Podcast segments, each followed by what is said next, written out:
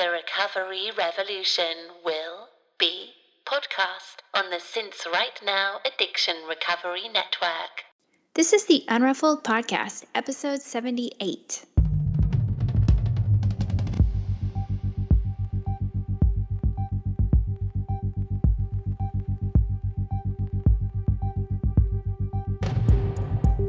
This is a podcast about recovery through creativity. We live an intentional life. We thrive. I am Sondra Primeau, And I'm Tammi Salas. and we are the Unruffled.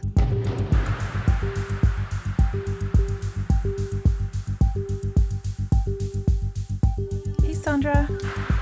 Good morning. How are you, my friend? I am good. How are you? I'm really good. I'm finally recovered. I think. From She From She Recovers. Recovers. um, I only say that kind of because I'm I could still sleep for days, I think. I know, isn't it? It's kind of ridiculous, right? I mean, I feel a little bit like a some kind of precious snowflake. I should be You on with it already. You I'm a, are. I am. Thank you for acknowledging that. A precious snowflake in a acknowledging me. cupcake dress. Yeah. okay, everyone loved our episode, and the people who didn't have not said.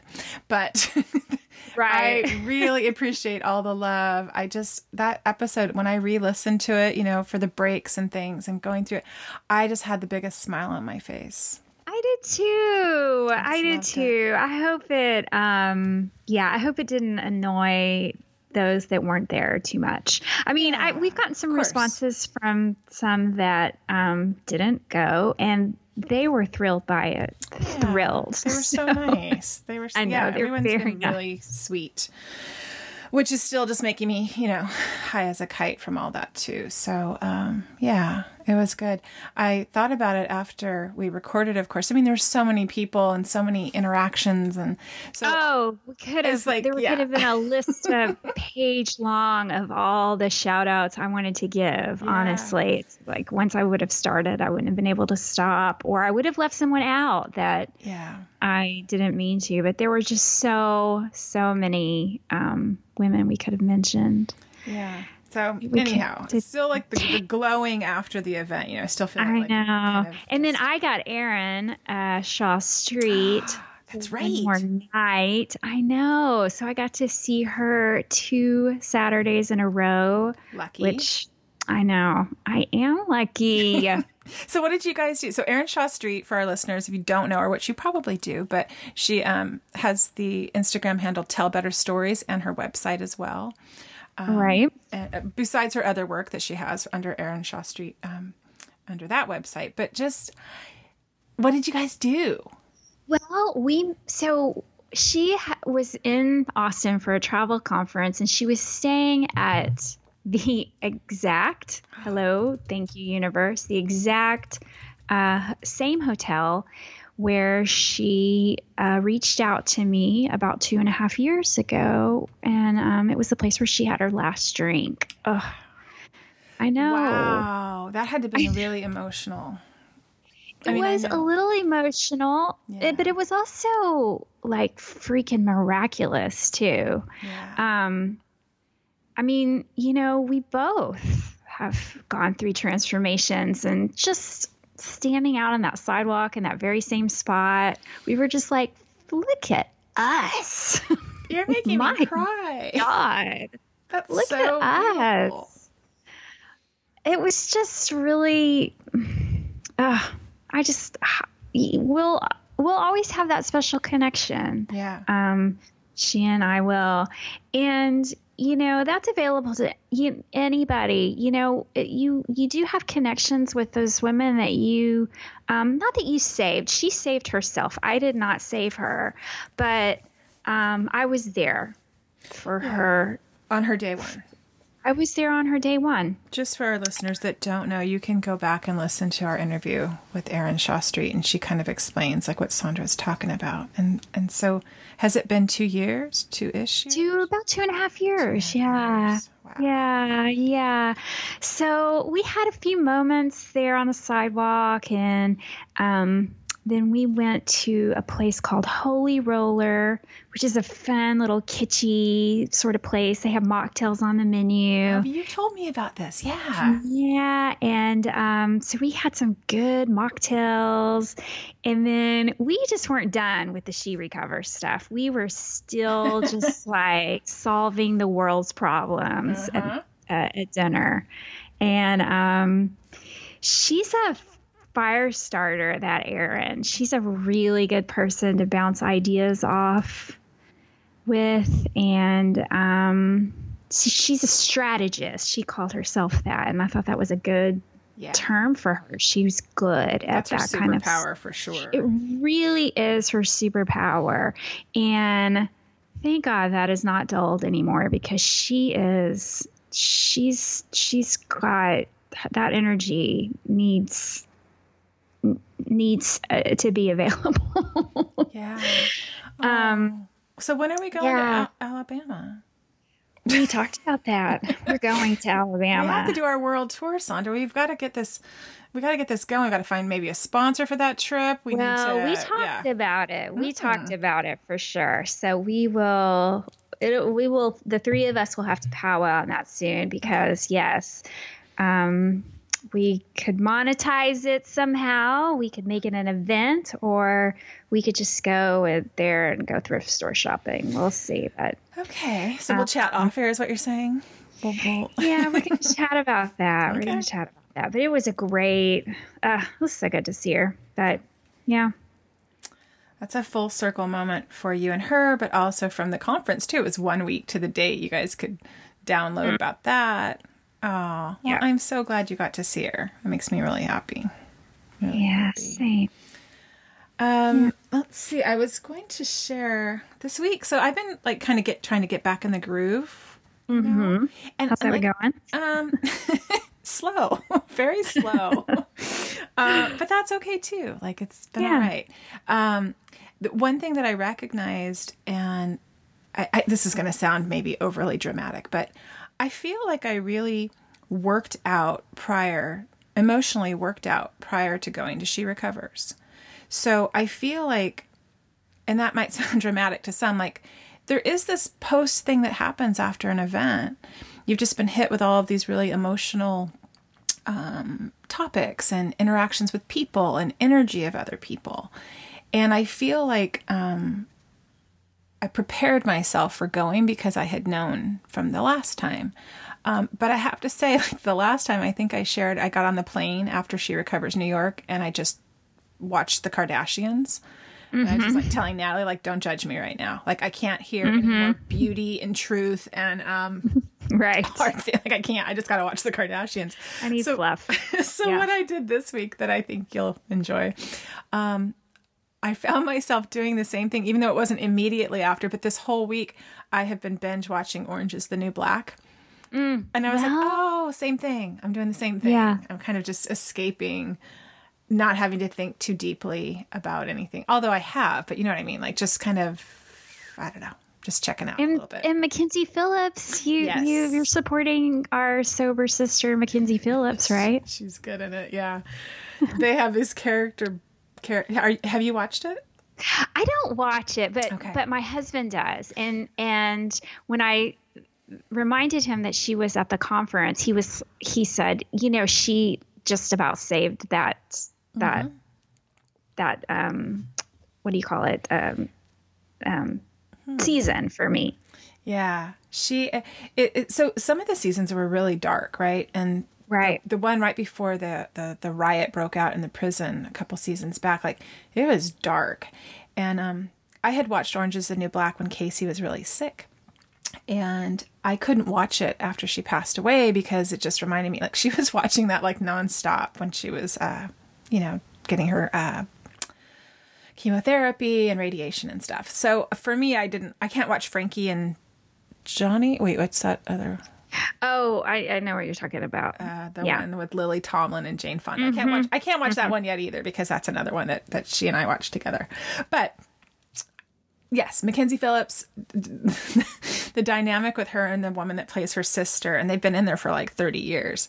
So to see them, to see them. Um, as y- they have the younger them and then they show the older them and their hair is like the same 80s hair so it's fantastically funny when they're always in, they're always getting their hair uh, one of them is always getting their hair done carol and then mackenzie phillips is barb and it's just interesting she runs c block and the other one runs d block and it's like gang warfare and it's it's very uh it, it illustrates a lot of really good points anyhow so i've been binging on that but um, I'm ready. Good to, for you. I'm ready to get back to work. You know, get back to work and get off the couch. So, um, do you have stuff going on that you want to share before we jump into our Um, interview? sure. I do have one thing I'd like to share. So, if you are in the Austin area, we, um, so, uh, me and some Austin friends are planning a little meetup. Um, we don't have all of the details ironed out, but we do know that it's going to be on Friday, October 12th. And we are going to meet at the Sans Bar. And if you don't know what the Sans Bar is, it is a spirit free bar that is open only on Fridays. Um, you can look them up on Instagram. I think it's just Sans Bar, S A N S B A R, on Instagram. Um, you can follow me on Instagram and I'm going to post about it there. They open at 8, so I don't know if we'll be right there right at 8. It might be 8:39. Like I said, all the details haven't been ironed out. We we're even going to have maybe a light dinner before that too. Don't know where yet. But we have the date. Friday, October 12th. So people in Austin should save the date. Yeah. It's just a very um, low key meetup. I think Chris, the owner of Sans Bar, even gave it a theme and he's calling it social media meetup night or something like that. Oh, I love it. I, I know. love it. Well, um, and also if people want to join our secret Facebook group, just send us a Facebook friend request.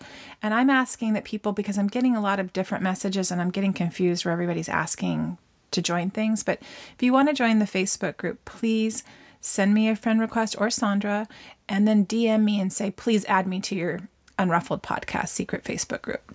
right, right. Because yeah, because if you just send us a friend request, I I I'll friend you, but um, you know, I'm not going to automatically add you to the group unless you ask. So Yeah. Yeah, and that's where you posted a, a thread there too about it. right? yeah, and that's yeah, the and I'll place. I'll yeah. be posting it there again as well. Oh, good. Yep. Good. I just started following Are you- Sans Bar on on. Oh, yeah, It's. S A N S underscore B A R. Oh, thank you, Yeah. thank you. I, I thought I was following them, but I guess I wasn't. Um, I have a real quick thing to share as Mm-hmm. well. I we're having a women's circle up here in Northern California, and that is going to, going to be taught with Natalie Fairbrook and Nikki Hale. Nikki was just on our show a couple weeks ago, and uh, Natalie's been on our show, and you know she's my sidekick, my travel wife. Uh, she's she's going to be leading the circle with yoga and meditation. I'm going to be leading an exercise about morning or about ritual and gratitude, and Nikki is going to be uh, leading an exercise uh, about the life death life cycle and creating um, pocket mini pocket altars. So it's going to be beautiful. It's going to be October 20th from 11 to 4:30. It's at Soul Yoga in Santa Rosa. And you can register for all this or, or read about more details about the event at nataliefairbrook.com. And this week, my books arrive, Sondra. My Yay! new blurb I saw books. them. They are beautiful. Oh, I'll send you one. They're so they turned out so pretty.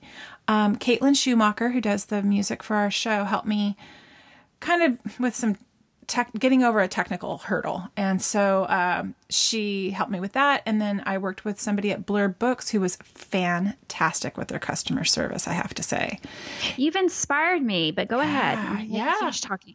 No, that's it. That's it. So I, I I've been I got the books on Saturday and shared it on social media and I have been sending books on Sunday. I I filled all the orders from last night. I already have orders today, so I'm super excited to just kind of get them out into the world. So if you are interested, uh, there's a link in my bio on Instagram, but you can always go to my website, uh, tammisalas.com and it's in the store there.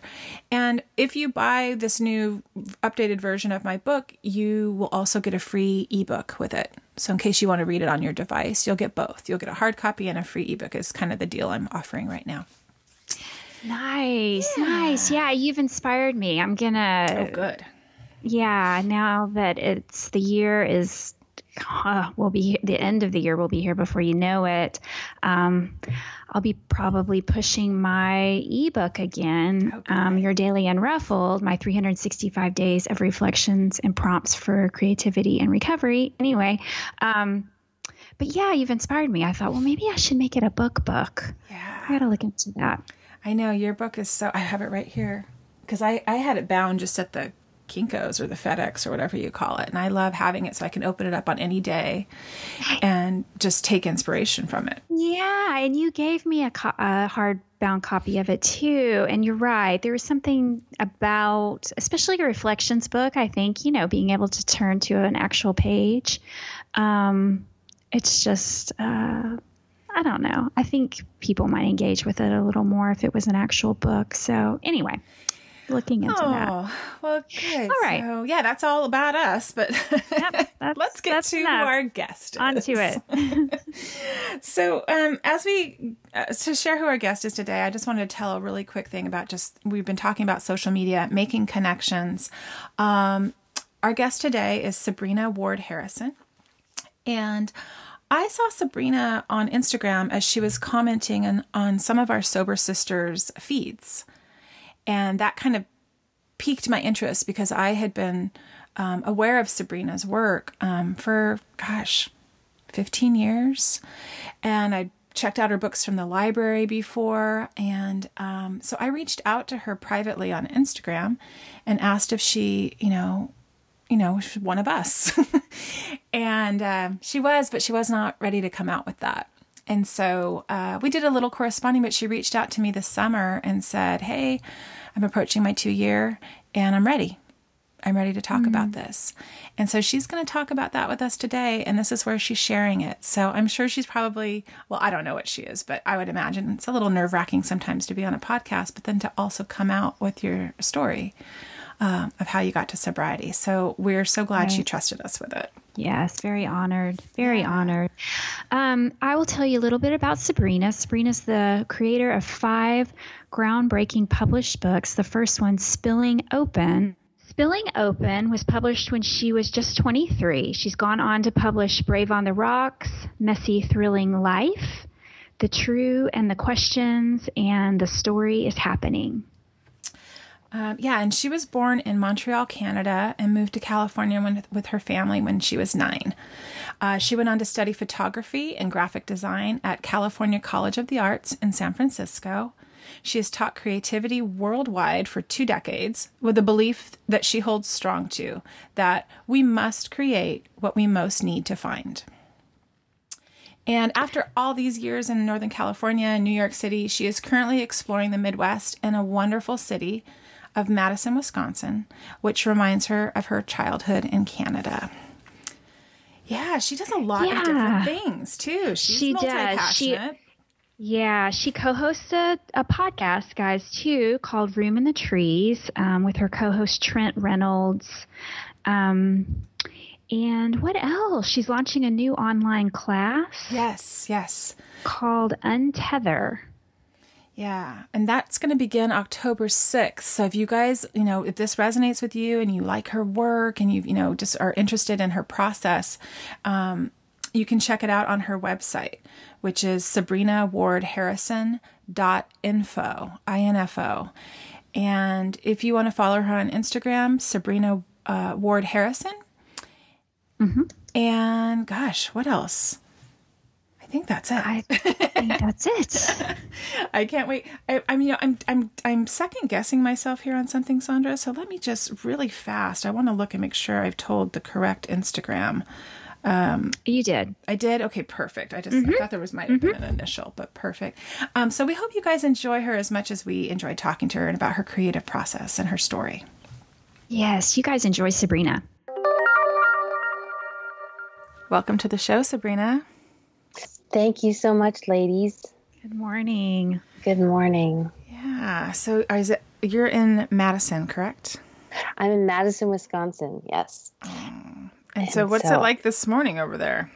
It is beautiful. This time of year, it feels like you're like biking through a postcard. It's just this crisp, beautiful, bright light. And uh, it's a, I moved here just because I was so drawn to how peaceful and kind it felt here. Mm. It it um, reminds me a little bit of Berkeley, but also mm. reminds me mm. about a bit of Canada where I was born. So it just has this wonderful, and it, it's between it's on an isthmus, so it's between two lakes. So it has this beautiful sense of light, and doesn't there's never fog here or anything. It just it, there's a lot of reflection. I find so. Wow, that sounds beautiful. I'm so yeah. jealous of anyone who experiences seasons because I live in Texas and we only have two hot or less than hot. right. right. And I live in Northern California where it's still foggy and gray, although it's turning. September is turning into our summer, um, but all yeah. summer long it's been gray. So our summer, mm-hmm. Indian summer, is finally here. Right, I remember that. Oh, yes, because you because you lived up in Northern California. Well, we're going to get into all kinds of things and let our listeners yeah. learn about you today, Sabrina. Um, and I have chatted you up in the intro because I am a fan, and I just wanted to say thank you for coming on the show today. And mm. I'm gonna and we're gonna ask you to share your story like we ask everyone else, and we hope that that can kind of unfold into. Uh, sharing with our listeners more about you and your art and your work. Um, but first of all, we're going to ask you about your drinking story and just mm-hmm. um, you know, what did that look like for you? Um, and how did how did you come to the decision to stop drinking? Well, you jump right in. okay, let's go there. So I really look forward to talking about it. So I'll, I'll kind of start from the beginning of just a little bit of background of my growing up and so on. I um, was raised by in a home that didn't really have alcohol in it. My dad had stopped drinking in his early 40s. Um, so I, I, guess I was that was maybe when I was like 10 or 11, but it wasn't something I had noticed um, around in those years of um, early ad- adolescence or anything like that. And um, I didn't drink during high school really. Um, and I remember really clearly my dad once warning me. He said, "You just you've got to be really careful with the, about with alcohol. You know, his mother, my grandmother, had died very early of alcoholism when she was in her mm-hmm. 50s, and my dad would talk about how he'd never seen her sober once in his life. Mm, and he would sad. talk about he had this visual, this memory of of seeing her in the morning, and that there would he would she would hide her vodka behind a pillow. And so he would feel behind the pillow and it would always be cold where a drink had been. Mm. And there was just this haunting, I'll never forget kind of that image in my mind of this sense of, um, of hiding alcohol. Um, mm. So and I always thought that was crazy. You know, who puts vodka behind a pillow and is, you know, in the morning? That's just ex- crazy sounding. And um, so I was, you know, went off to college. I went up to art school. I was doing, I sort of discovered photography, and when I was in later in high school, um, and I went off to CCA, CCAC now called CCA, California College of the Arts in um, Oakland and San Francisco and I lived in the dorms down. Uh, there was only one hallway of dorms below the art galleries upstairs on the main campus, where the student student art galleries, and that was the introduction to white wine. The whole white wine at you know art openings, and it was like, look it, there's white wine receptions, mm-hmm. and that's just so connected to me to to art openings was like, oh, well, you know, we got to have a glass of white wine. And it was, you know, maybe when I was 18, 19, and we'd take it down and have it down in our dorm rooms. And it was never something, it was never something that was like, I, even in college, it was not something that I, I never partied really. Like I never, you know, had a fake ID or went out to, um, you know, I I think I was a more you know hanging out with one on one with friends. I wasn't a big social, so social drinking was a part was not a part of my story. Um, but I remember the relief feeling of what alcohol did. I remember that initial, like, okay, that's like it. It had that sense of relief, like it did something for me. Um, I can look back and I can see that. I felt that it just uh, the nervousness I would have, it just kind of lightened that off. It just mm-hmm. took that mm-hmm. edge off. And, you know, it just made things a little bit sillier, like just that slight out of control feeling. And, you know, I was never drawn to doing drugs or being, you know, having any sort of psychedelic experience or, but I, I liked the feeling of a slight alteration of what I was actually feeling. Um,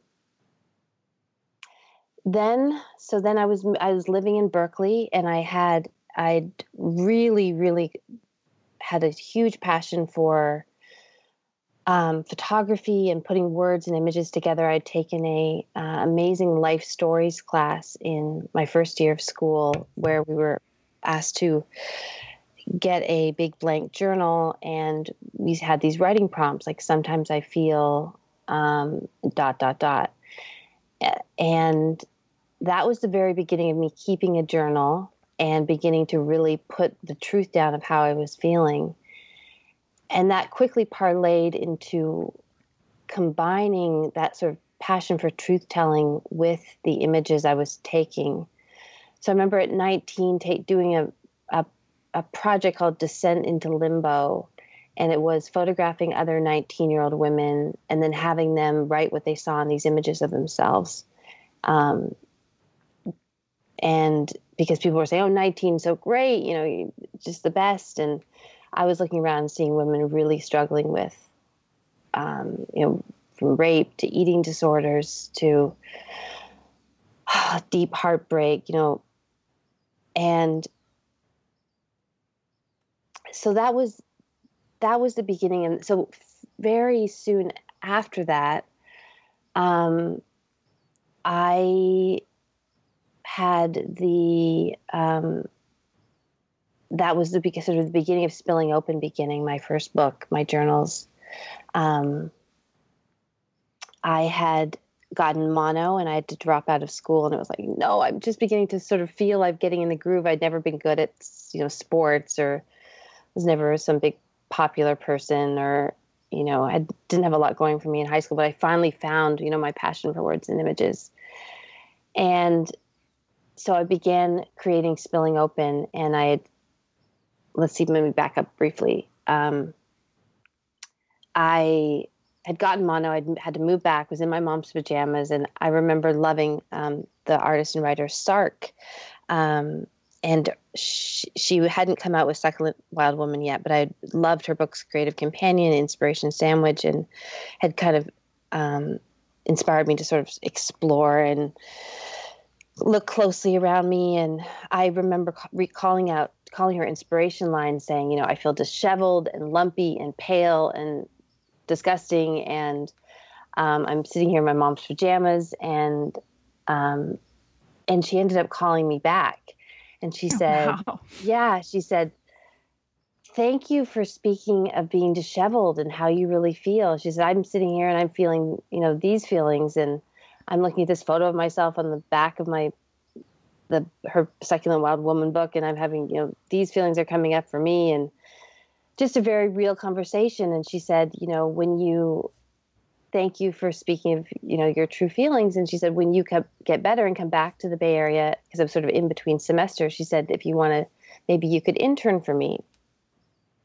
Oh. So I remember going um, to her house in San Francisco and her assistant sort of taking me upstairs. There was a magic cottage in back, and she was upstairs on the top floor of this great Victorian in North Beach, and and it was all white and beautiful and light filled. And I had my like I'd brought my journals with me, and she when she saw them when she when I met her, she said, "Oh my God, I see books in these," and I was like, oh my god screw you for telling me that. That's crazy because at that time not like at, not really like i wasn't mad but i was definitely like yeah right you know i'm 20 20 or 21 at that point i think just 20 and the only journals that were out was like Anais Nin's journal. There there was not anyone remotely contemporary to me that I, I there was an artist Dan Eldon who had passed away who had, they had just published his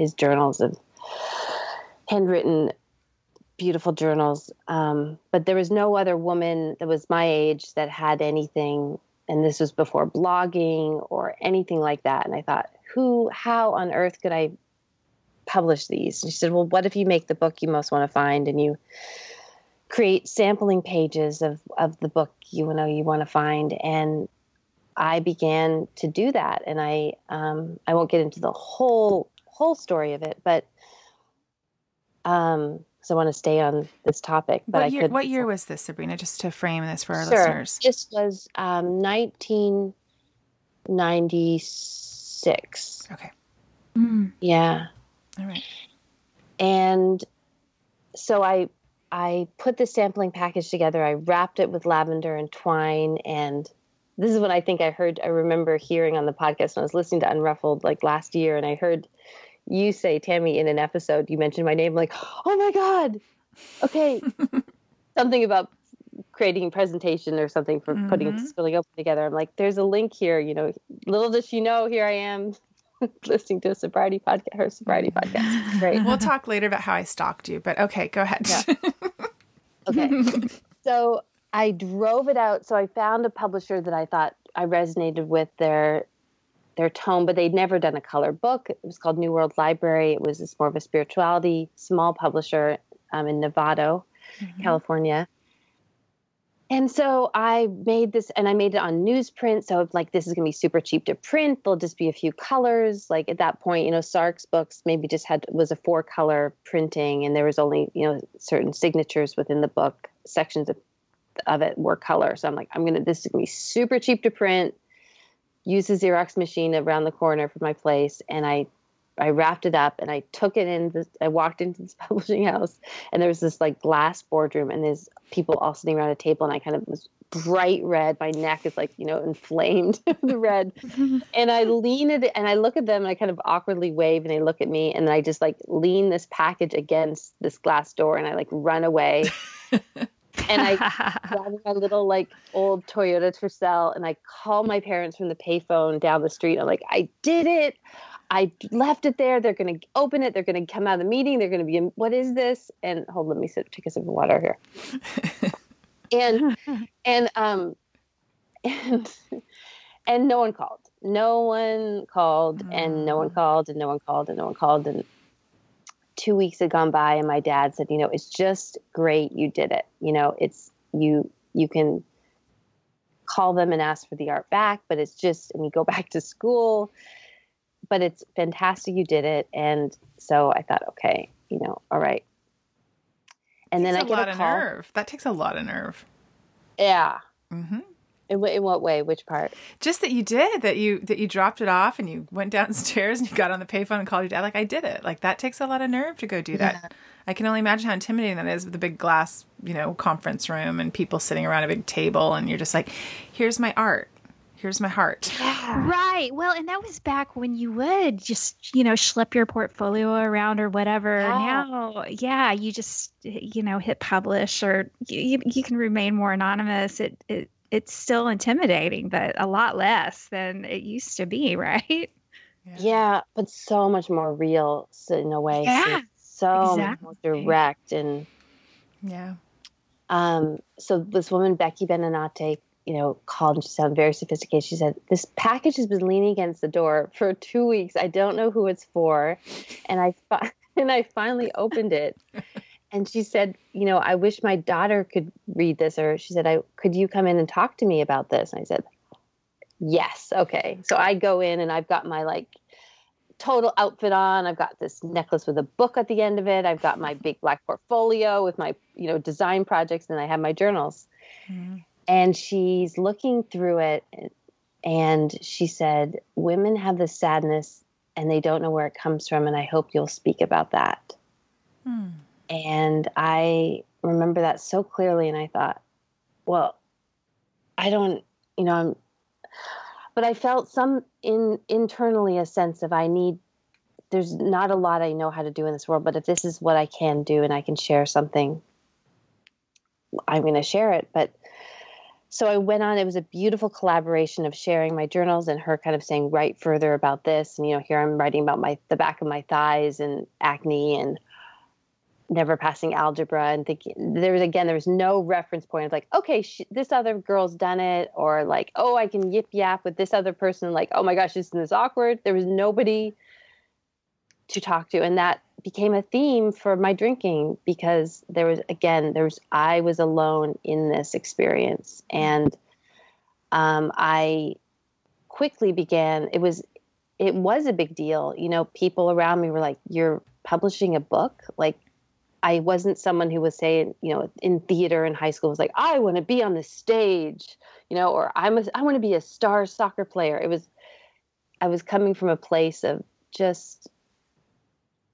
just, it, it something shifted then when where I just started being different. I was somehow felt a little separated from the tribe that I was I was finally feeling a part of because um, I had pictured going being a graphic designer and having this cool. It was the beginning of early, early, early dot com, and I'm like, I'm going to work in this funky loft and have these cute coworkers and like, you know, like right. just hang out, have inside jokes, and feel really cool and feel really great. I I didn't have that sense of I want. I didn't want to be a painter. I didn't want to. I didn't have this need to, you know, be alone in the art studio all day painting or something like that. I really wanted to communicate boldly words and images to put truth out there and communicate. So, and how how long since we're tying all this together? I'm just curious before I forget. How long had, had you been journaling? Only, uh, only about a year and a half. Okay. Hmm. Yeah. Wow, that's so interesting. Okay, but it yeah. but it poured out of you, obviously. Yeah. Like, yeah and like you said, there was no one before you that was kind of doing it in the way, in the style that you do your work. So it was probably so fresh that I'm sure this this book publishing company was like, "What's this all about?" It was a big right? "What's this all about?" It yeah. was a big "What is?" And they and they did. They I mean that they took. I remember the the Monroe was the guy who was in charge of market public publicity. I remember always looking at his face like, "What the hell mm-hmm. is this book because it just was and i remember midway through i still hadn't asked if it, the book was even going to be in color and i didn't know if there'd you know and so finally i said do you think we could know how many pages that will be able to be in color and I remember my editor looking at me and she's like well it seems like it it has to be all full color i'm like oh yeah yeah yeah, yeah, yeah, yeah, totally. That's what okay. I thought. That's, That's, what I meant. Yeah, exactly, totally. Cool. All so, right. so what year did it publish? Um, your first book. I think the first. Spilling Open. I think the first publication of it was, uh, 1999 or 98, 99. Okay. Because it was published twice. Got it. Um, so it was published by New World Library, and then a few years later, um, things stepped into high gear, and it was purchased by Random House, and they republished it, and then they published my next two books, Brave on the Rocks and Messy Thrilling Life. And so, when this published, I mean, you're 23, right, at the time? Mm-hmm. Yeah. And it's your it's your journals, it's your thoughts, it's it's everything that's inside of you. So it's out on the page. You know, it's mm-hmm. laid bare for everyone to see. Um, you're drinking at the time. I, I, imagine it progressively it progressed through the years, right? I mean, it did. You didn't start yeah, off. And, and I didn't drink at that time at all. I mean, oh, I, again, it was still just glasses of wine occasionally, feeling like a little decadent. But yeah, I did not drink. I didn't drink uh, through making any of those. I mean, when I say didn't, I didn't have. I I drank occasional glass of wine, but drinking was never a problem for me through any of those three books. Yeah. So when did it start to become a something that was a little bit of a like, hmm? Yeah. So so and it's amazing because it you know it sneaks up on you. It's it's incredible, and I mm-hmm. hear it a, a, lot that it for women it can be it happens a lot faster. Um, it can happen a lot faster.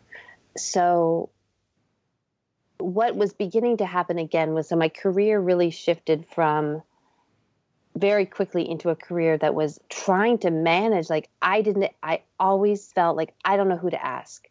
I don't know what to do next. I don't know what to say to this per- i don't know what i should be asking for.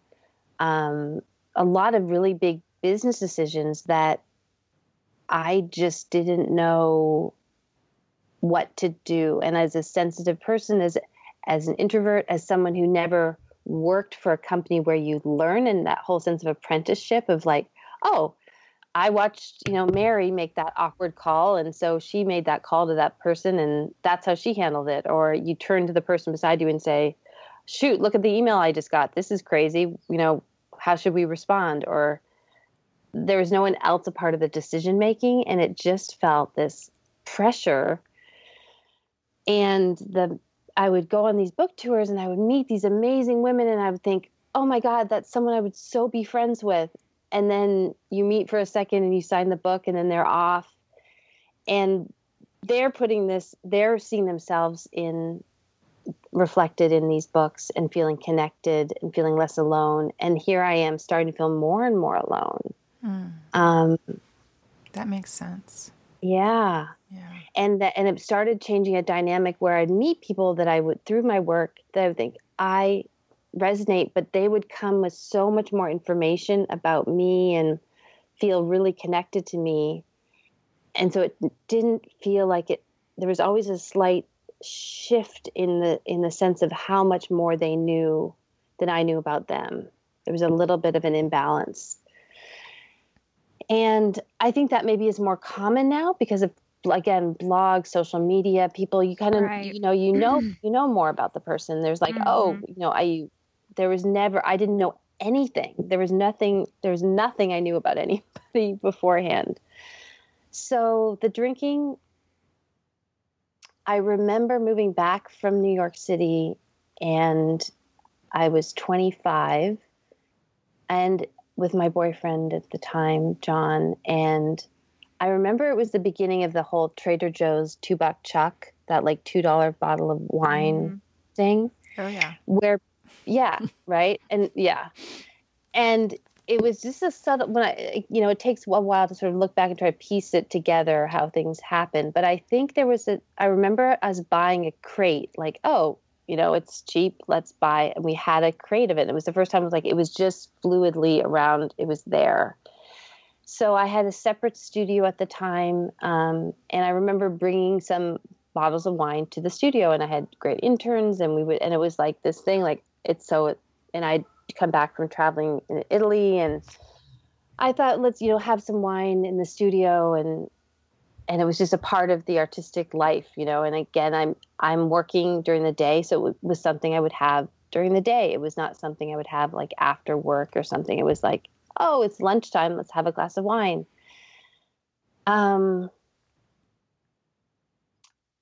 and that when I look back at that, the the ca- the casualness that started, that casual drinking, day drinking, was just subtle enough then um, and so through, I would say starting in about 2007, um, again, and there was a period where my parents, I was very, very close with my mother and father, and they had a big influence on my work and it was a very jolting surprise of my parents divorcing and it really threw pulled the rug out from under me um, on deeply um, and that was the beginning of just starting my dad had started to drink again a little bit of wine and it was and so there was this casualness of offering it during the day and i'd have the glass of wine and it just sort of became this no, a bit more normalized and I noticed myself starting to turn to it like, oh, I need to make this business call. Let me have a glass of wine 1st mm-hmm. um, I don't know quite what to do. Let me have a glass of wine. You know, yeah. I'm going to go do, do some artwork. Let's have a glass of wine. Let's have the wine bottle. It just was there. And I noticed it just starting to pick up.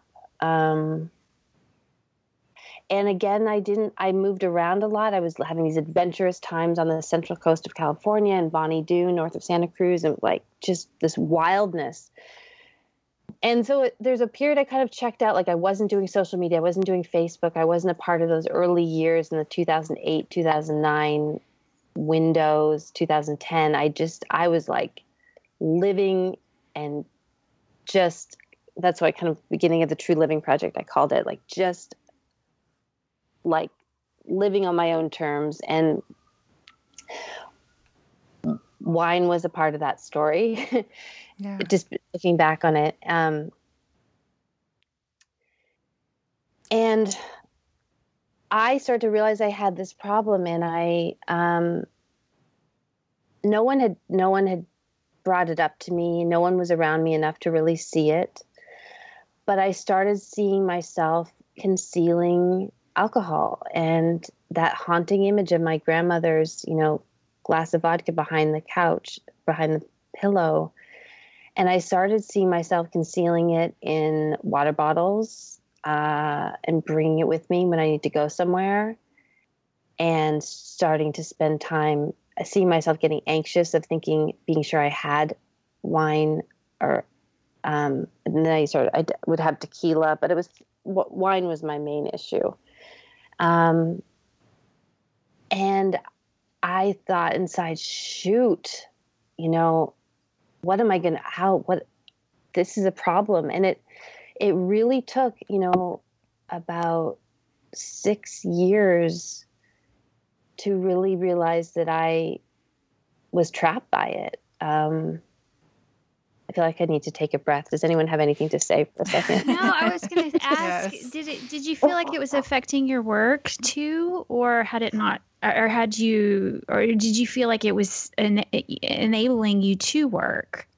Because it's you know, it, a lot of creatives say, you know, if if they could were creative before when they were drinking. Yeah. Um, alcohol would help you know, spark their creativity or, you know, maybe bring down their inhibition so that they could get to work. Um, but then eventually it stops working, right? Yeah, right. It's, it right. starts to uh, do the have the opposite effect. Right. Were you experiencing that at all? Yes, yes, and that was a trick because I was attached to the thinking that was helping um, liberate. You know, it's that thing it, like it works until it doesn't work anymore. Right. And what I started seeing was I equated anxiety that wine would solve that problem. Mm. And that's the opposite, you know, to think of now where I stand in my life now, the the ease and the calm I feel so much more deeply than I did ever did when I was drinking, which I mm-hmm. couldn't fathom. And I think that for me, the trick of it, what addiction is is that it, it's this false sense of thinking you need this in order to feel this way and it's actually the opposite like for me alcohol caused my anxiety and i couldn't ever believe that that could possibly like how could that work how could that be true right and it's almost like it's like a knowledge i just didn't even have like nobody right? ever told me that like Sondra no. this is making you freak out every morning this is yeah. this the thing that you think is helping you is actually causing the problem. I had no idea though. No. No. It just fuels it. It just fuels the anxiety for me. It just it I mean it it, it dissipated for a bit, right? But then the next morning it would mm-hmm. just be roaring and ready to go. Mm-hmm. Wait, wait, it's well, waiting by, for me. Yeah, and biologically, and you know, physiologically, it it there's an explanation. Um, you know what it's doing to you know your hormones and your dopamine mm-hmm. and mm-hmm. and your adrenaline but um, no one ever told me that. like, no. no. doctor ever informed me of that. Now, I don't know if I would have listened or believed them, but right. still, it's nobody ever, ever gave me that information until I was about 43 years old. mm-hmm. And how did you get that information? From a doctor, finally. Yeah, yeah, the doctor finally told me that. And, but I, yeah, and I, of course, didn't want to believe her at first, but, you know, the seed was planted. And, um, you can't and then I, after that. Yeah. Exactly. And then I began to entertain the idea. Maybe she was right. yeah. So, and I think that, that for women, there's, for me, you know, I felt this huge looming shame and terror because I'm thinking, here I am, is this inspiration to other women, this I'm this light, you know, and I help people, you know, and I'm a truth teller and just thinking, you know, turning the shame inward like nobody knows, but who do I tell? I'm not there I didn't have consequences. I wasn't arrested. I didn't ever get a DUI. Um, and but I knew I, I knew it had me in its gra- grasp, and uh, and I the way it affected my work is I just I just started my work my world started getting so small and I was so afraid and I was living in so much fear and I I was trapped by the sense of I couldn't I couldn't step you know, I couldn't be living my life. I, I wanted my life back. I wanted my life back. And I knew I was, I, I was going to, I was going to either have some sort of accident or I, I was going to need to, to have a huge moment of saying, I'm, I'm going to get my life back. Um, so, so Sabrina, can I ask how, mm-hmm. like around what time, time frame did you decide to quit. So if you're saying that it was like these six years of kind of the unknown, right? Mm-hmm. Kind of mm-hmm. knowing but not wanting to maybe admit it or trying to, you were just feeling your way around it. You knew you didn't like how you felt, I'm sure. Right, right. So what, what, when did you decide to quit? Like what was that time frame? That was in 2016. Um, I, I remember my dad was going to have his 70th birthday and I was going to be coming back to see it was a reunion sort of thing. And it was in June and I thought I talked to him on the 17th and his birthday was December 17th and I thought I want to get my life back and I'm going to do it by the time I I have to go I have to be seen. I just at that point I I couldn't be seen. I did not, I couldn't be seen in the state I was in, I felt mm. like. And I had moved to Madison not knowing anyone, and I kept my world really small here. So no one, there weren't friends checking in on me. Um, so I, and even like a, my best friend Jessie, who I would, I talked to every day, and she didn't know I had a drinking problem. And I, for, after a year of sobriety, I'm like, um, so I stopped drinking like she she didn't know it wasn't something that was very obvious just to people. Right so knew. i knew i knew yeah. deeply i deeply knew. So i had a moment of uh, there was some deep shift in me that said i'm done. I am done. And i made a big board i dragged up probably drunkenly a few weeks before some huge piece of wood off the street and i decided i'm going to make this huge calendar and i'm going to get stickers and i'm going to count down between this date and december 17th and i'm going to friggin get my life back. And this is all still like no one in my family knows i'm doing this. I think i casually say i'm going to stop drinking i say i'm going to do the whole 30 i'm going to cut out sh- caffeine and sugar. And i deeply feel it was a, a deeply God experience. Something in me that was bigger than me said, "You're going to get a chance. You, mm. I'm giving you a chance, um, and you may not get another chance. You got to, you got to take this chance."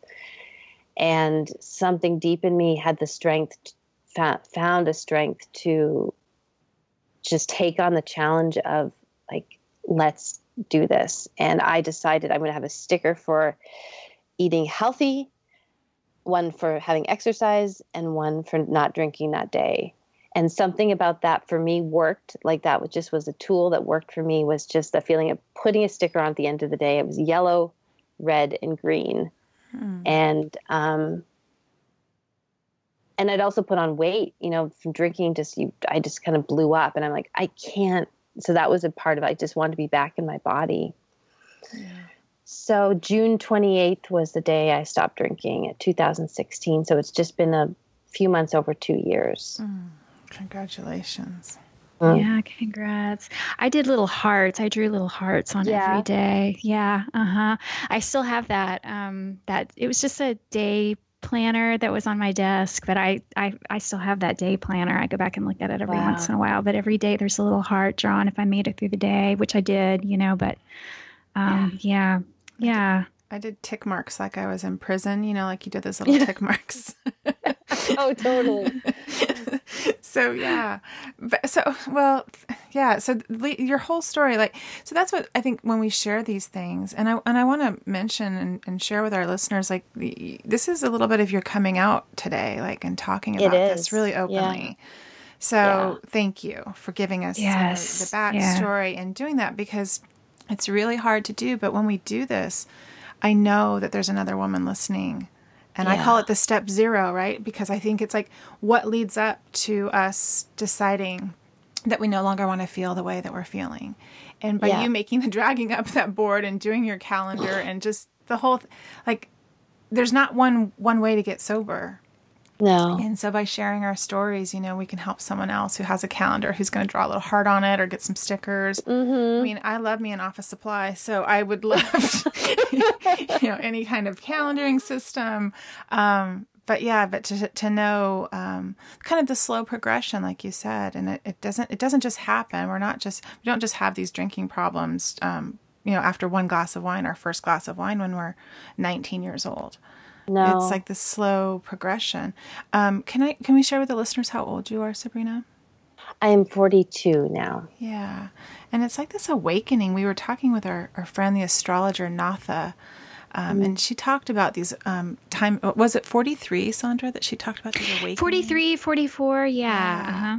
Um, but just our 40s, I think, and what we talk about on the show, like the midlife solution was giving up alcohol, was like finally mm-hmm. embracing my life in a way where I could be so honest and, and that I had been kind of, you know, I, I would have told you before that I was really honest, but I, I knew when you know deep down, you can't mm-hmm. unknow that. And like you said, you're doing these pages, you're, you're spilling open your journals and your, and your heart and your thoughts Yet you know there's some reserve there, right? Right. I was yeah. going to say, yeah, it's always the common thread um, is just this deep knowing because so yeah. you know every everyone's story is different. Some of us have experienced jails and institutions.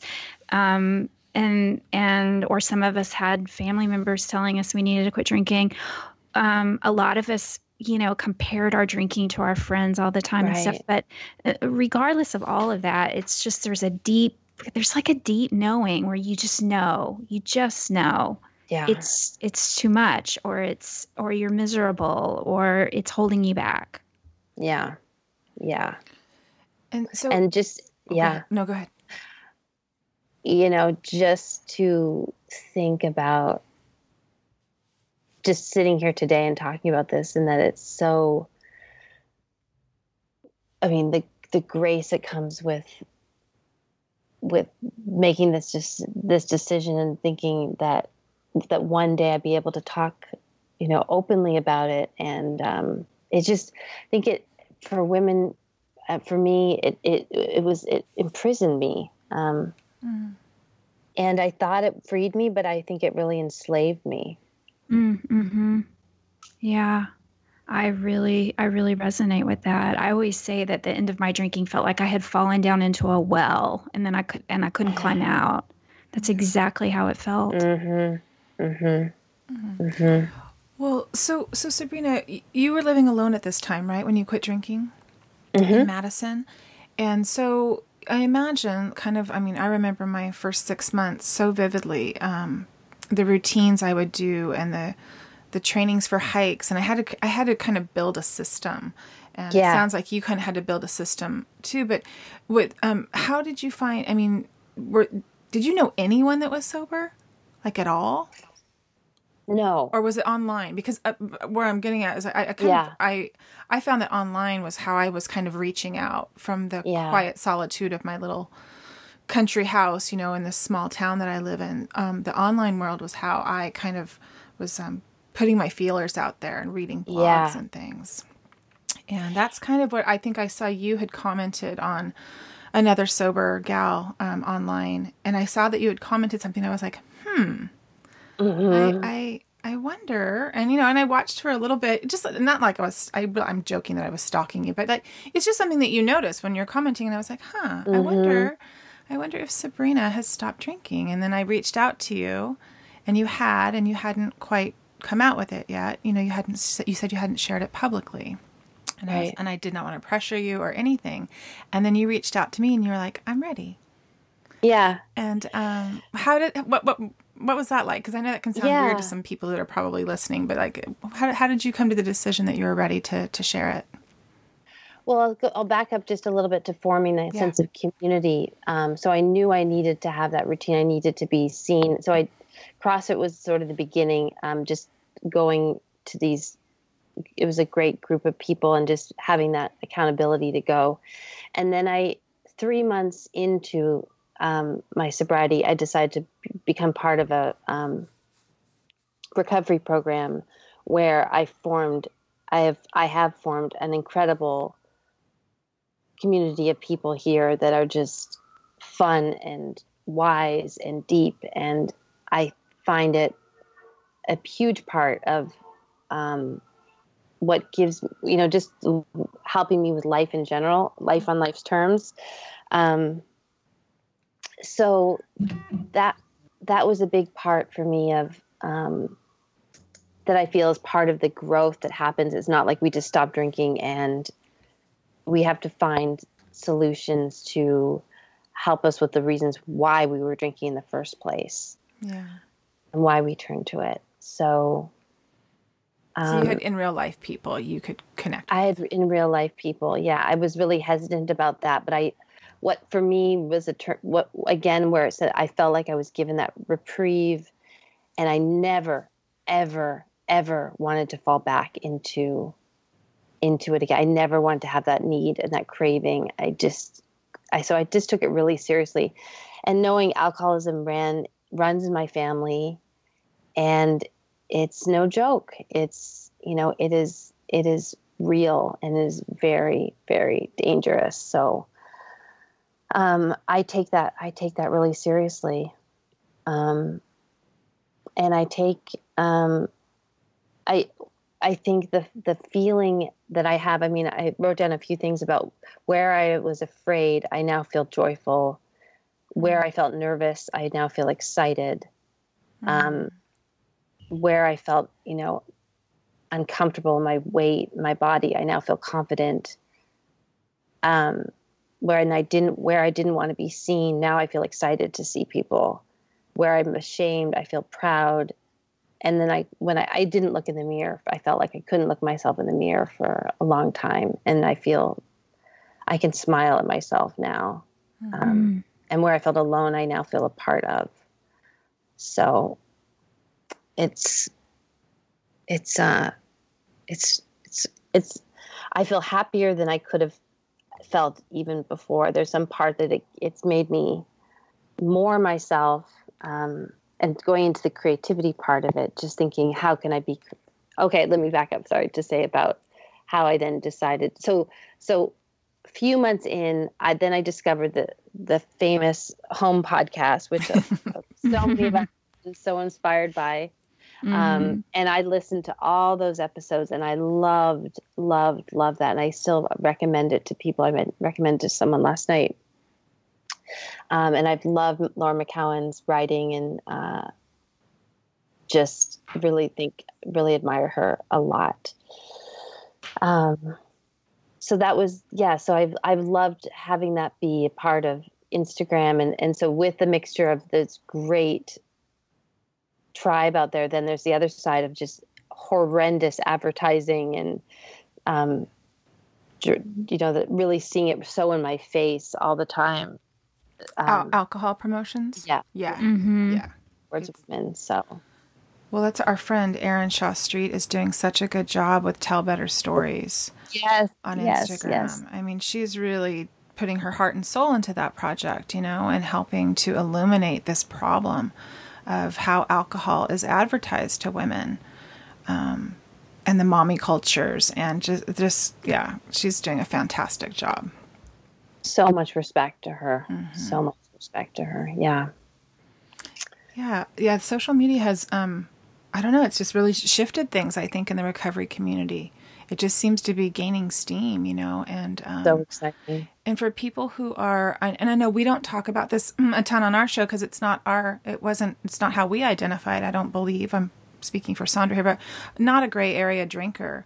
Um, maybe maybe that's how it, you know, we could call it that, I guess, in the beginning when you're just a normal drinker for me. But um, there is communities now all around this gray area drinking as well, mm-hmm. so that mm-hmm. people can get off the train before it crashes. You know? Yeah. Yeah. And so I think yeah. that's so helpful. And it's like you can you can pick and choose now what kind of thing you're willing to try out. Some people yeah. Right. You can just decide to be done yeah. and you don't have to identify with a label. You can just yep. be done. you can just be done. Yeah. yeah. I was just totally done. Yeah. Unruffled listeners. Just popping in mid show to remind you about our Patreon fundraising campaign.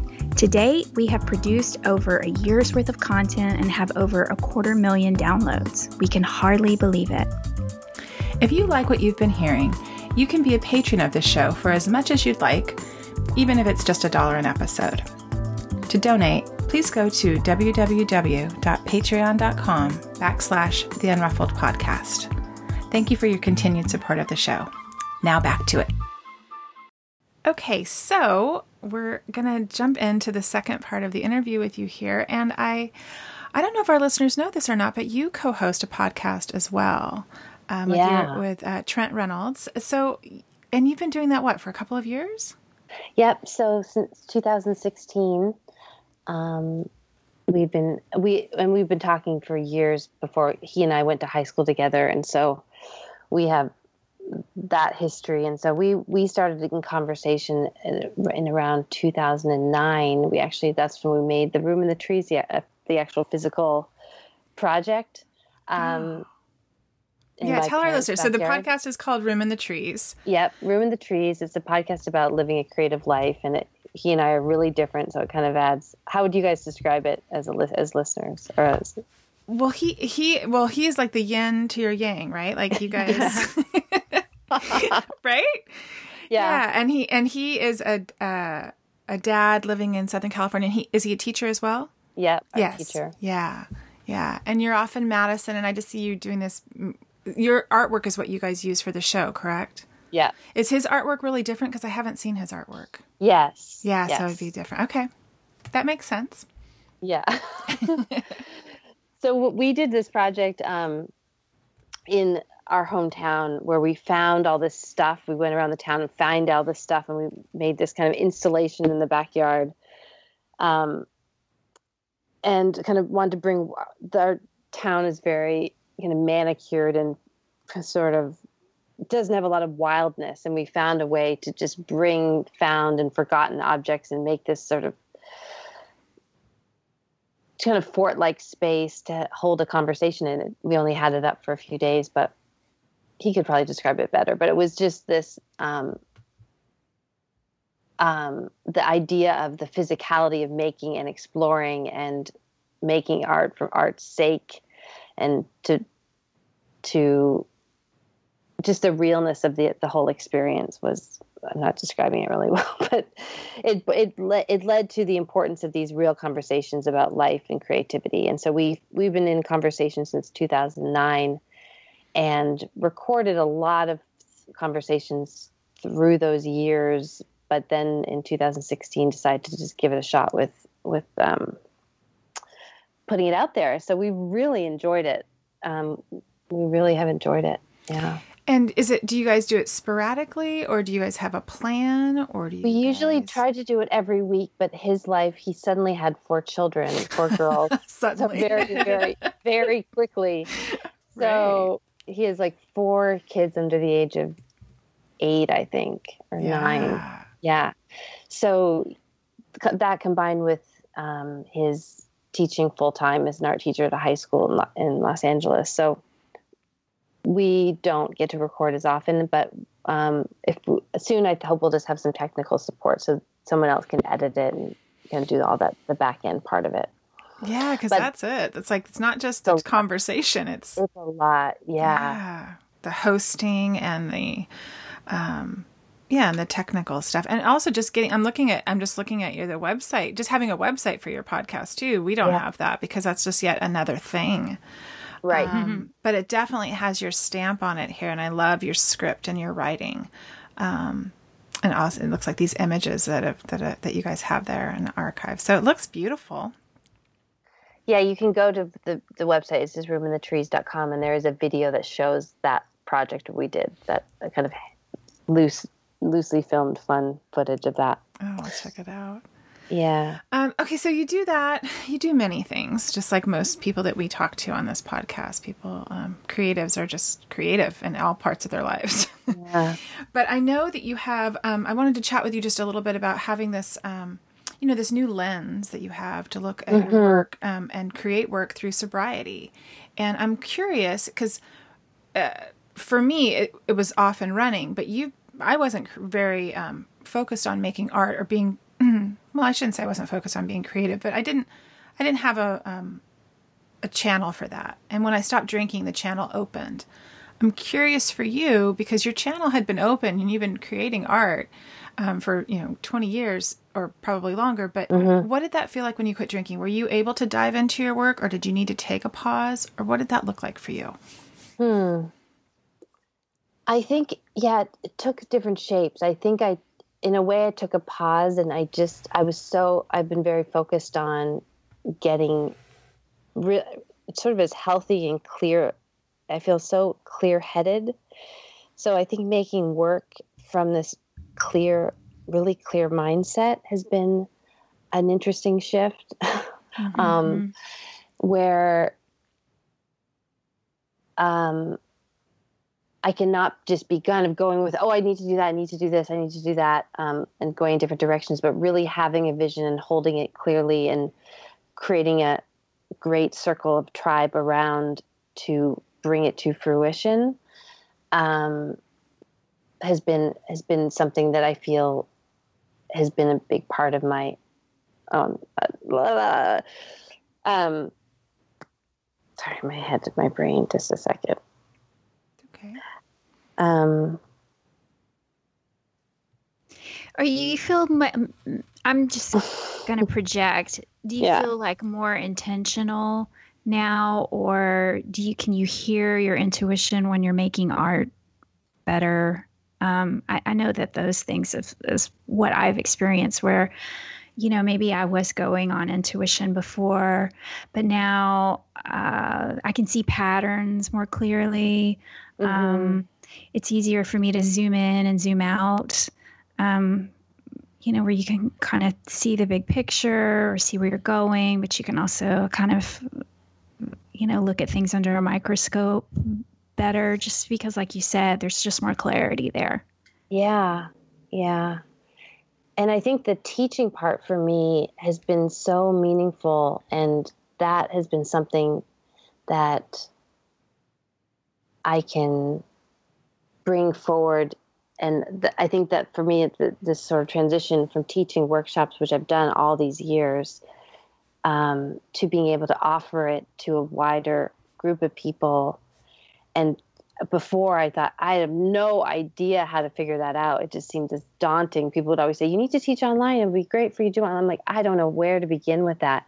So to really take that on, it's a huge sort of adventure of how to do this. It reminds me actually of the process of making Spilling Open. It feels like this because I wanted it to be unique and random and loose and yet um, vivid and um, evoking, evocative, and um, really me. And so that's been something that you know I've been able to really, really focus on and stay really committed to the whole way through the process. So So when Um, did that? So when did that start? Because I'm, I'm curious. So uh, this is going to be an online experience. Mm-hmm. Um, you've always taught workshops, um, and you just taught a fabulous one in Portland. I looked at that space. I was so, Mm-hmm. um, yeah, I was like, why am I not there? Um, it Yeah. looked incredible.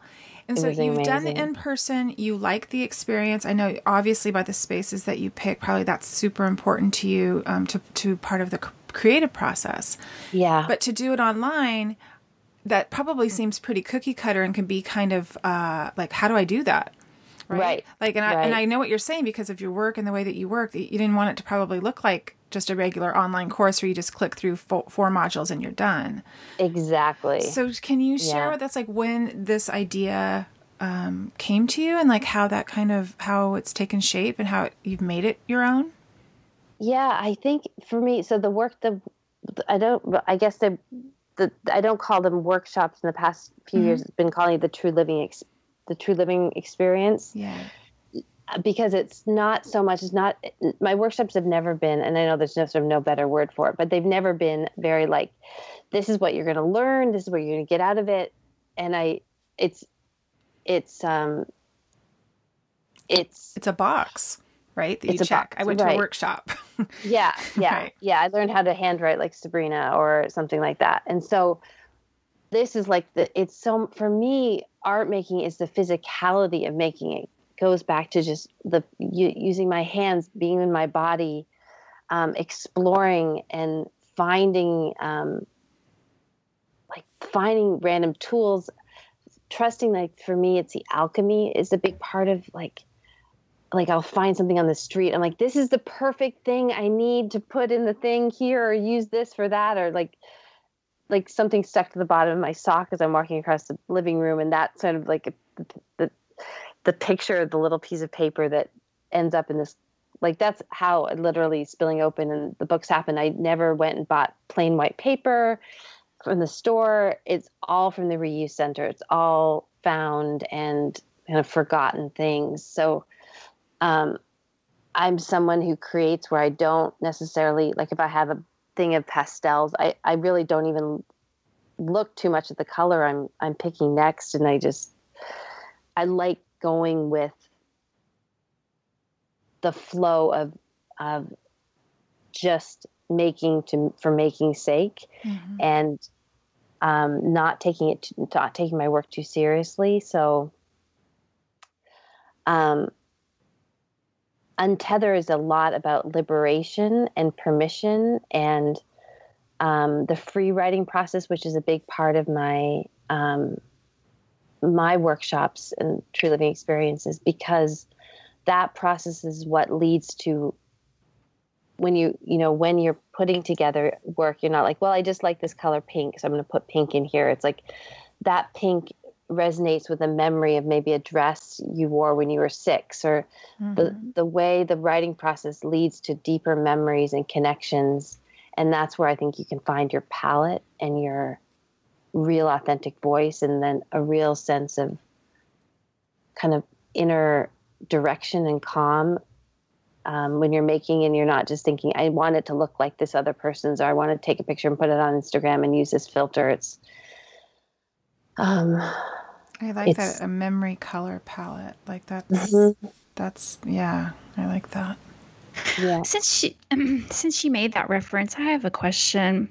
Mm. Forgive me if you've been asked this before, and also this question may just be super naive or too simplistic of a deduction because I'm sort of I feel like I'm kind of an outsider of the visual art world. Mhm. I've been a photographer for a long time and I sew, so that's those are my creative things. But um, when I and also forgive me, I wasn't until very recently super familiar with your work, but when I saw your book Spilling Open and I realized how long ago you wrote that book, um, I feel like you have a lot, you have influenced a lot of artists.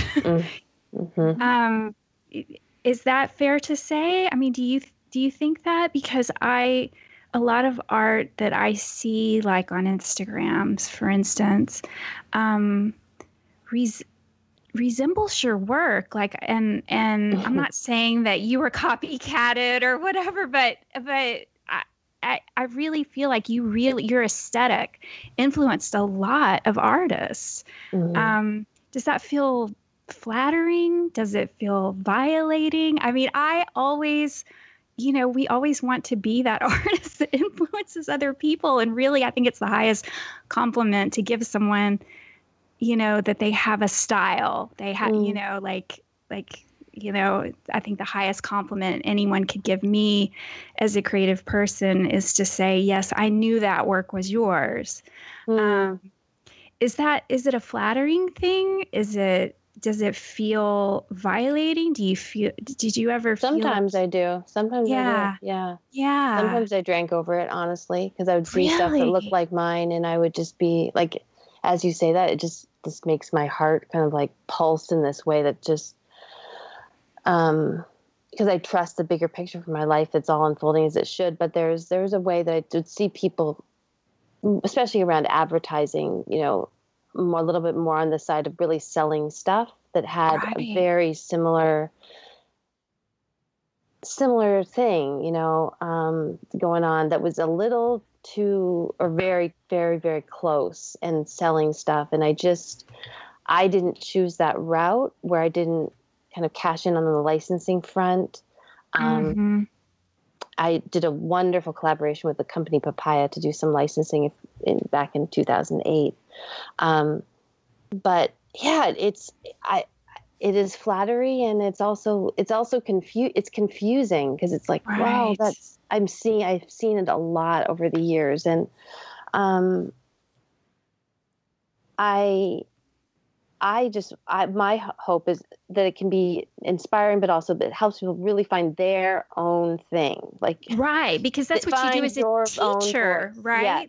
Yeah, that's what, how that's what you do. I was assume as a teacher, like Yeah. I'm going to show you what I do. Now you take it. You put your aesthetic and your style on it, on Yeah, your I want- expression. yeah, it's like I want to go deeper than that level. Like, let's go to why, how did I arrive at that, you know, that eff- quote um, effect or look is because I didn't start out going, I want it to look like it takes exploring and walking and looking closely and finding stuff and, um, like that. I think that's what gives work life and energy Mhm. and it I think work you can feel the energy in something when it feels alive and it, it's true.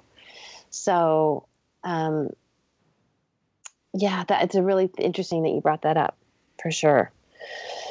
Um, Okay, I thought I thought because yeah, because I just um you know, it's not a world that I'm completely immersed in. So anyway, um thanks for entertaining that question. Well, what do you think about that, Sammy? I mean, Tammi. call me whatever you want. Um, well, yeah, I would think that when you published this book way back when, um, right? You're you're 23 years old, and and you said there's nothing else out there like that. So it also is this thing that you kind of busted open. Um, a way for I'm sure editors and book publishers to say we need to look for something a little more interesting than what's going on out there and and right now I'm I'm trying to pitch this idea I have for this journal, and I'm and they tell me to go do research. You know, the um, go do your research and go look for journals that look like um, kind of what you want to make. Well, the good thing is I can't find anything out there like I want to make. Um, and my style is not as loose or organic as yours, Sabrina. I'm a little tighter, right? And I and I want to embrace that too. But I also um, I think it's a great thing that I can't find what I'm looking for. But it also feels like an overwhelming thing that I can't find what I'm looking for.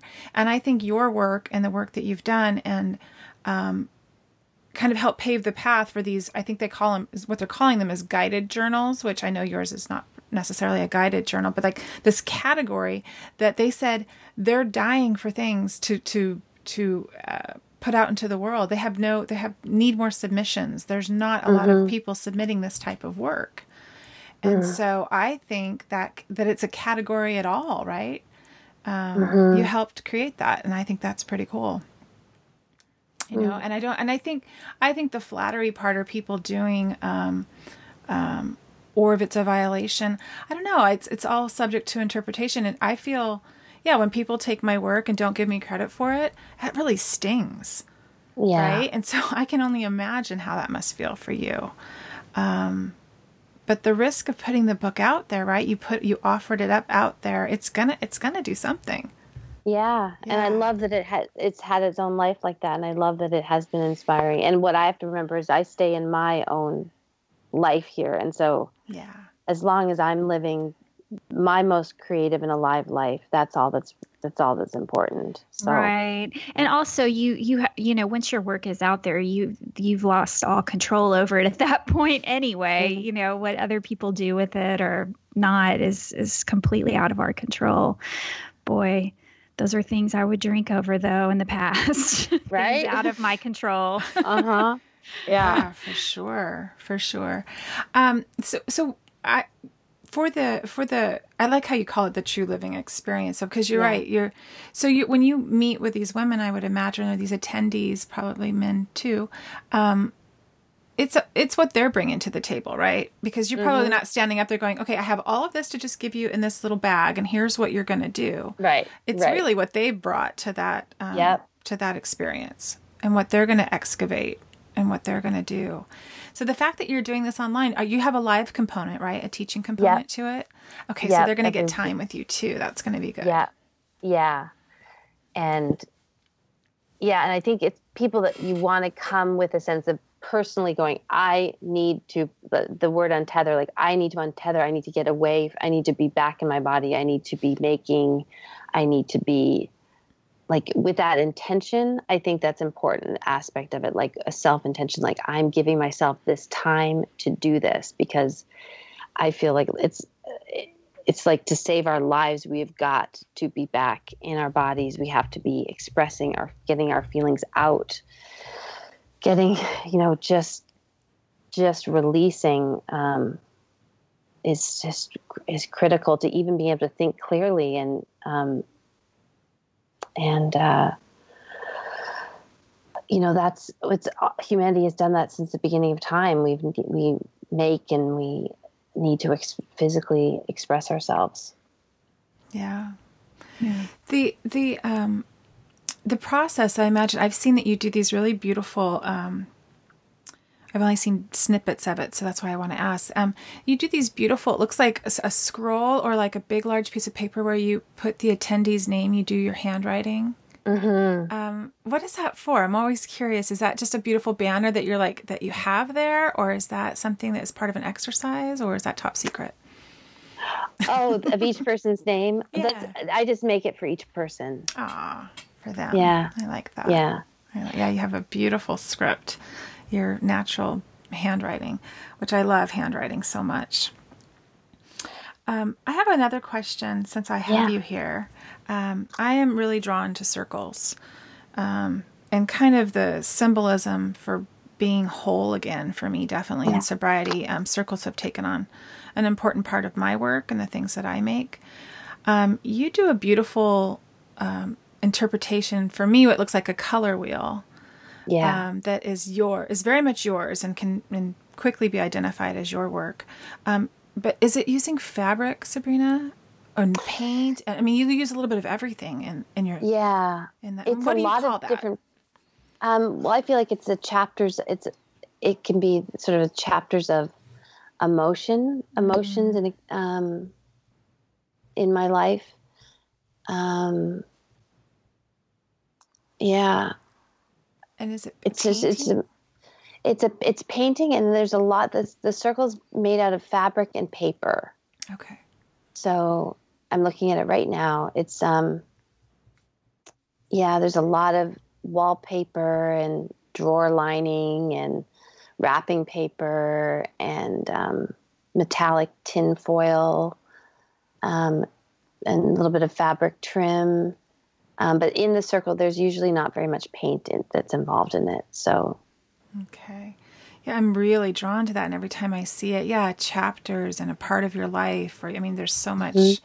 so much that um, that looks like it's telling a story. And I was just curious, when did you start making these?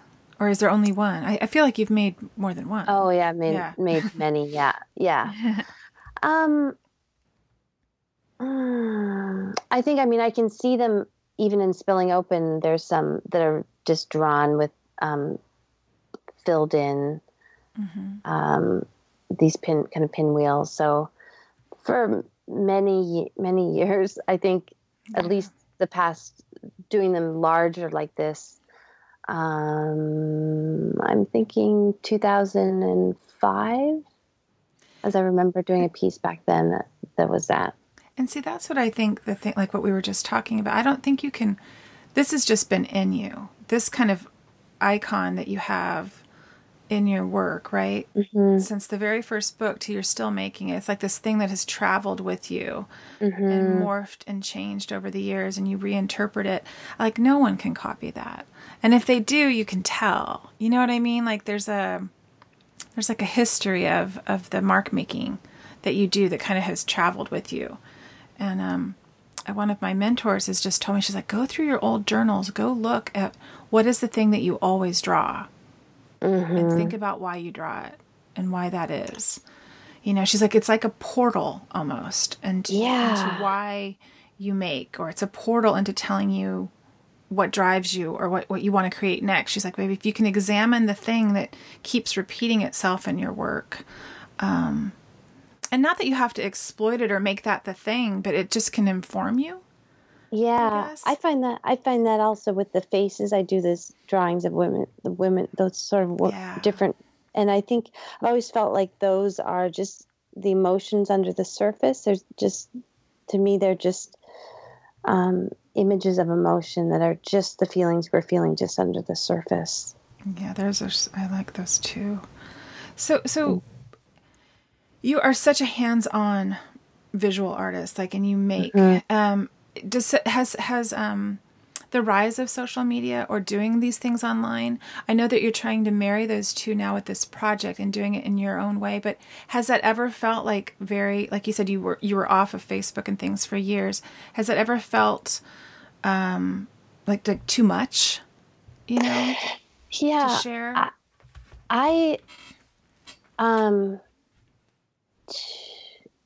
um like you're busy the, making art, right? That's what I'm imagining. Yeah. And, and the other yeah. component of sharing it is like this whole other beast. I'm just curious how you come to terms with that, with with what you share or what you don't share, or if, or if you think about that at all. Well, one thing I love is that it feels like I'm reuniting with all the people 20 years later that discovered Spilling Open in their early 20s, and now they're kind of my age, and we're able to go. I'm like, there's this wonderful feeling of like there you all are you know i never got to know you. And so there's just a great feeling of tribe that i, I all these years i didn't have around me and and support and there you know people are you know adults and professionals and um really like deep into wom- their womanhood and their life. And so i feel I feel that love, a, a, love and a support around from that that is that I d- didn't get to feel, and I feel much less alone. And um, I also really like the the element of the pro- like working on Untether re- involved needed other people. So my collaboration with Austin Durst, who's been my videographer and editor, and just work again like it reminds me back of being in art school, like working on a project together, having deadlines, having another person to bounce ideas off of, and like um, it's I like that again. It's it sort of takes a village, and so the more projects I can work on like that, I I really um, look forward to. I think there was the feeling of so much work. My work was so focused on me that I'm really looking forward to sort of turning the gaze the other direction. So that's why teaching and and just I'm like I shared a lot folks. I shared a lot. That's right. kind of shared a lot. And I think there there will be a book that will come out from this time and I, I hope to, you know, talk about this drinking and how that that that that part of my life. Mm-hmm. Um, but for now this is I really love the format of of being able to engage with other people and um, and I feel that freedom of not i don't feel that anxiety anymore in my life. So i feel um just it's my god. Like things are flowing. Like it feels less forced. So to, yeah to connect. Exactly. Yeah, yeah. It's exciting and natural and you know to be on this call with you and not needing three bottles of wine to tell the story. Right. Right We're really glad you're not doing that. Um, I want to respect your time, so we're going to share everything. And the untether, um, uh, that that they can sign up for that. The class starts October sixth. Is that right? Yeah. And um, and I'm going to let you share all of that at the end of the pod. We'll let you just do that. Um, but really quickly, since we only have you for just a few more minutes, I think um, we should probably get to the three items for the Unruffle Toolbox. Yes. Yes, this is the part of the Yes. show where, yeah, you get to share some tools or some things that you use that help to keep you unruffled. And um, what what do you have for us? One is um, the poet John O'Donohue, um, who I've just resonated with for since 2007, and listening to him on audio has been a he, he, deeply grounding and calming. And there's a there's an interview that we can link to on um, on Being where he talks to Krista Tippett. I Um, love that interview. Yeah. I heard yes. that one. Yeah. Yes. Yes, I've listened to that a couple of times. Yeah. So, and then you can also get his books on Audible and, and download them. But just really hearing his voice is a deep, deep soul, and um, I feel a spirit around. So, um, that's one. Okay. Another one is I can't emphasize enough the physicality of moving your body. I, I was talking, I, I, this past year, I've been learning how to run, which I've never been someone who could jog or do anything like that. but moving how to move, learning how to run and have actual vigorous exercise, they called it like my, the guy at the gym whose class I take, he's, he was saying, you know, if you have 22 minutes of vigorous exercise every day, it will relieve anxiety and depression. It's a studies show that it, it releases all those endorphins and Mhm. it, it really does psychologically. It's like it's different than say taking a yoga class. It's different. Move, move a muscle, change a mood. Is that the phrase? Yeah. I think. Yeah. Oh, I didn't know that one. Yeah, but Mhm. it it's no joke. It clears Mhm. my head, even if it's just half an hour. And I always think I can't do it, and then I do it, and I, you know, with the right pacing, you know, starting in sort of twenty second intervals. But my gosh, it's a, it's been a game changer for mental clarity and um, calm. So it has been a big part of relieving my anxiety of when I've had it before. so I, I really take that seriously. I feel it now if I don't have some exercise. So, um, and then the, a, a recent discovery that I feel has been a game changer for me that I really resonate is um, Tiffany Han's podcast, Raise Your Hand, Say Yes. Aw, I, yeah, I discovered that only about a month ago, and I'm like, boom, this girl is speaking my language. Like, just like, do it. Just do it. And I, I felt I listened to it just before, you know, in the final phases, the final week or two of getting, pushing the course out. Like, this has got to come out and be, you know, and I really, I'm like, God, I wish I'd been listening to the past. She's been doing it for four years. I wish I'd been listening Mhm. for four years. So that, you know, that kind of just do it and you have to just that's kind of the way i approach my work and making and just get let's do this you know let's get into it and be real and you know so that's been i, I really really love that She's great. She is. Um, I'm part of her inner circle year long Oh, group coaching. So it's just ending this month. We had our last module. I think we have our last class tomorrow. Um, but she's taking applications and doing her new inner circle work for next year. They start, I think, October 1st. So you two have some things launching at the same time, Sabrina. oh yeah Yeah, she's a gem.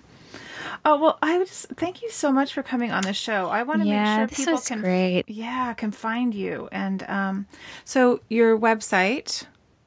Is sabrina ward harrison dot info info yep. And then room in the trees the podcast.com right? Yep. And how do they find out about untether? They can go to my website and click on online course or my it's the link is in my bio on Instagram, which is probably the best way to be to follow and, and keep up with me. So that's just at Sabrina S A B R I N A W A R D H A R R I S O N.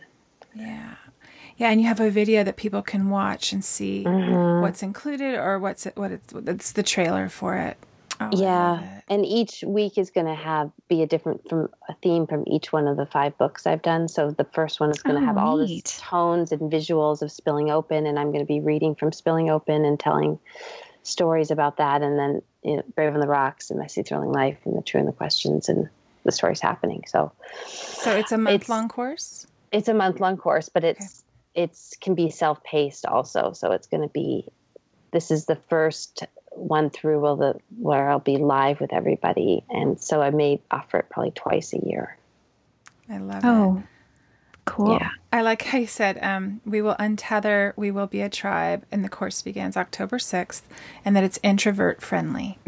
very introvert friendly this is i'm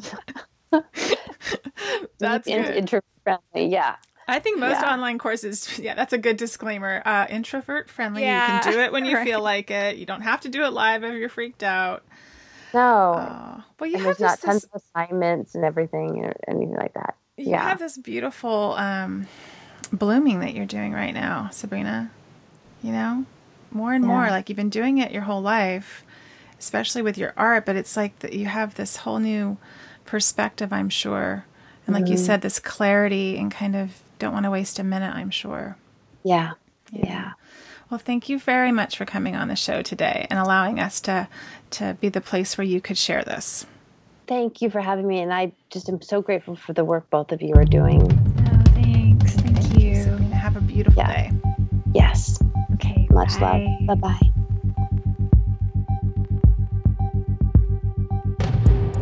The Unruffled podcast was created and produced by Sondra Primeau and Tammi Salas. Our show is edited and mixed by Steve Hecht. Original music composed and performed by Caitlin Schumacher. Original artwork created by Tammi with the help of graphic designers Chris Aguirre and Amy Lanier.